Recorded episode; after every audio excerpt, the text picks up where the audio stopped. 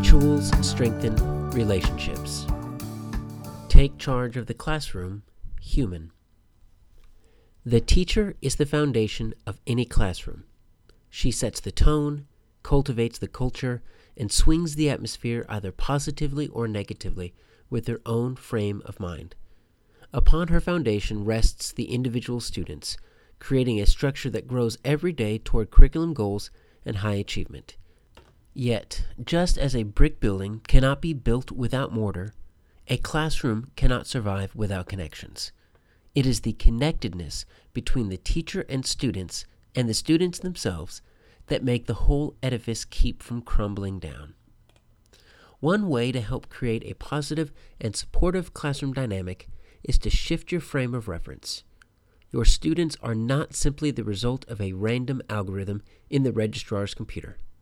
Neither are they a motley group of delinquents sent by an avenging deity to punish you for past sins. They aren't even just a group of kids trying to do the best they can. Think of your students as your family. They are your sons, your daughters, your nieces, or your nephews. They are your responsibility.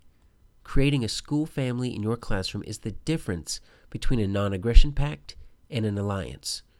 With a non aggression pact, two sides agree not to attack one another. There are no defensive commitments, but there are no threats either. If attacked by a third party, a non aggression pact will at least keep the other signatories off your back. But allies are different. They fight for you. If you are threatened, so are they. When attacked, they come to your aid in the trenches, shoulder to shoulder. Families are allies, not simply parties in a non aggression pact. Students need teachers that will fight for them, stand with them, and go the extra mile for them. They need a school family. Family customs. As each holiday season arrives, my family has numerous traditions that it holds to, year in and year out. Every Thanksgiving sees not only a traditional turkey, from which I always get one of the drumsticks, but my wife's homemade cranberry stuffing and the Dallas Cowboys. Likewise, Christmas Eve always brings an evening drive around town looking at Christmas lights with travel mugs of hot chocolate. On a more regular basis, my family eats dinner together at the table every night, where we each share a fun fact from the day. For the last few months, we've spent every Friday night playing one of my favorite card games growing up, Nertz. These traditions are something to look forward to, something that we do as a family. They are a part of who we are. Yet having these rituals don't earn any extra points for my family, as if there were a cosmic scorecard. We'd be related whether we spent time together or not.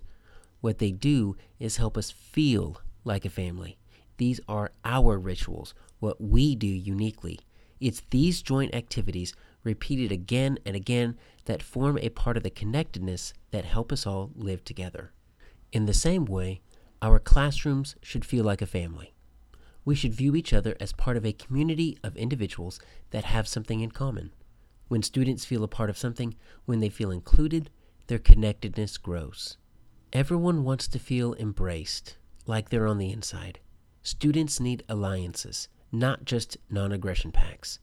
Why not use rituals to create a school family environment? How do you want to be greeted? By now, you've probably seen one of many videos on social media about a teacher that greets his or her class at the door every day with a handshake or high five. You might have even thought it was a bit cheesy and wasted precious instructional minutes. If you're really ambitious, you might have even tried it for a week. The reason these videos frequently pop up so often is they work. Teachers that greet students at the door, whether it be with a personalized handshake or a simple nod and smile, have tapped into this secret power of rituals. Knowingly or not, they have created a sense of expectancy with these events that students come to cherish. Their repetition, instead of creating boredom, builds a feeling of belonging. These students know that their classroom is special because their teacher shows how much they are cared for. They know their teacher takes interest in them because they do something regularly. These traditions, over time, form a feeling of mutual regard. Students might not know what happens in other classes, but they know what happens in their own classroom consistently. Any small act, done with repetition for the purpose of showing interest, love, or general kindness, can create a ritual that can transform a mundane educational environment into a family.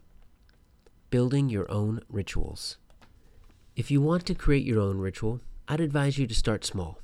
Rituals, by definition, are done on a consistent basis. If every day is too much, try doing something special once a week, like having a fun Friday. Whatever you decide, commit to it. It'd be better to do something small consistently than to bite off more than you can chew and fail to follow through. An easy ritual to implement is to greet students at the door. Even though it's common, it's powerful. It allows teachers to set the right tone for the day with a smile and a warm greeting. Given the option of walking into the classroom to eye contact and a fist bump, or a teacher on her computer, most would prefer the former. Relationships drive learning, so strive to create a ritual that strengthens student relationships every day. One of my favorite rituals while I was in the classroom was reading aloud to my students. Every day, rain or shine, I'd read a chapter or three from some of my favorite novels. These books were ones I was interested in, either books I had read as a child or more recent ones that were so good I had to share. And when I read, I read. I did voices, changed my prosody to emphasize certain emotions, and stopped at cliffhangers to drive my students nuts.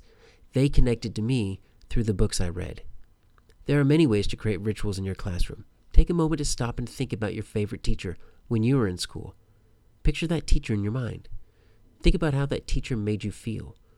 What did he or she do that you loved? What rituals did your class have that brought you closer to your teacher? What made you think that your teacher knew you, really knew who you were, and made you feel like you were the most important person in the world? If I were to ask your students to think about the same questions while thinking about your class, what would they say? Benefits of building relationships. Relationships are at the core of learning. Before we move into brain state models, social emotional paradigms, mindfulness, or de escalation techniques, you need to know that relationships and connectedness are the fuel that drive everything. You can build the most high powered, supercharged engine in the world, but it won't go anywhere without fuel. All your backward design learning objectives with higher order thinking question stems, application activities, and rigorous performance tasks mean nothing without relationships.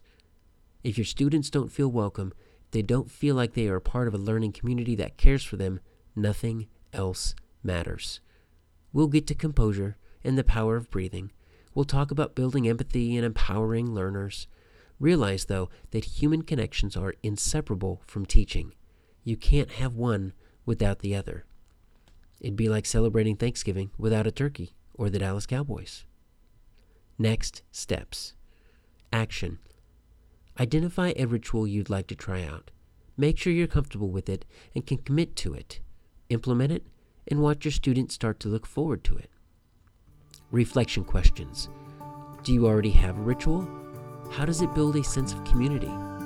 Would your students describe your relationship with them as more of an alliance or non aggression pact? What can you do to create a school family?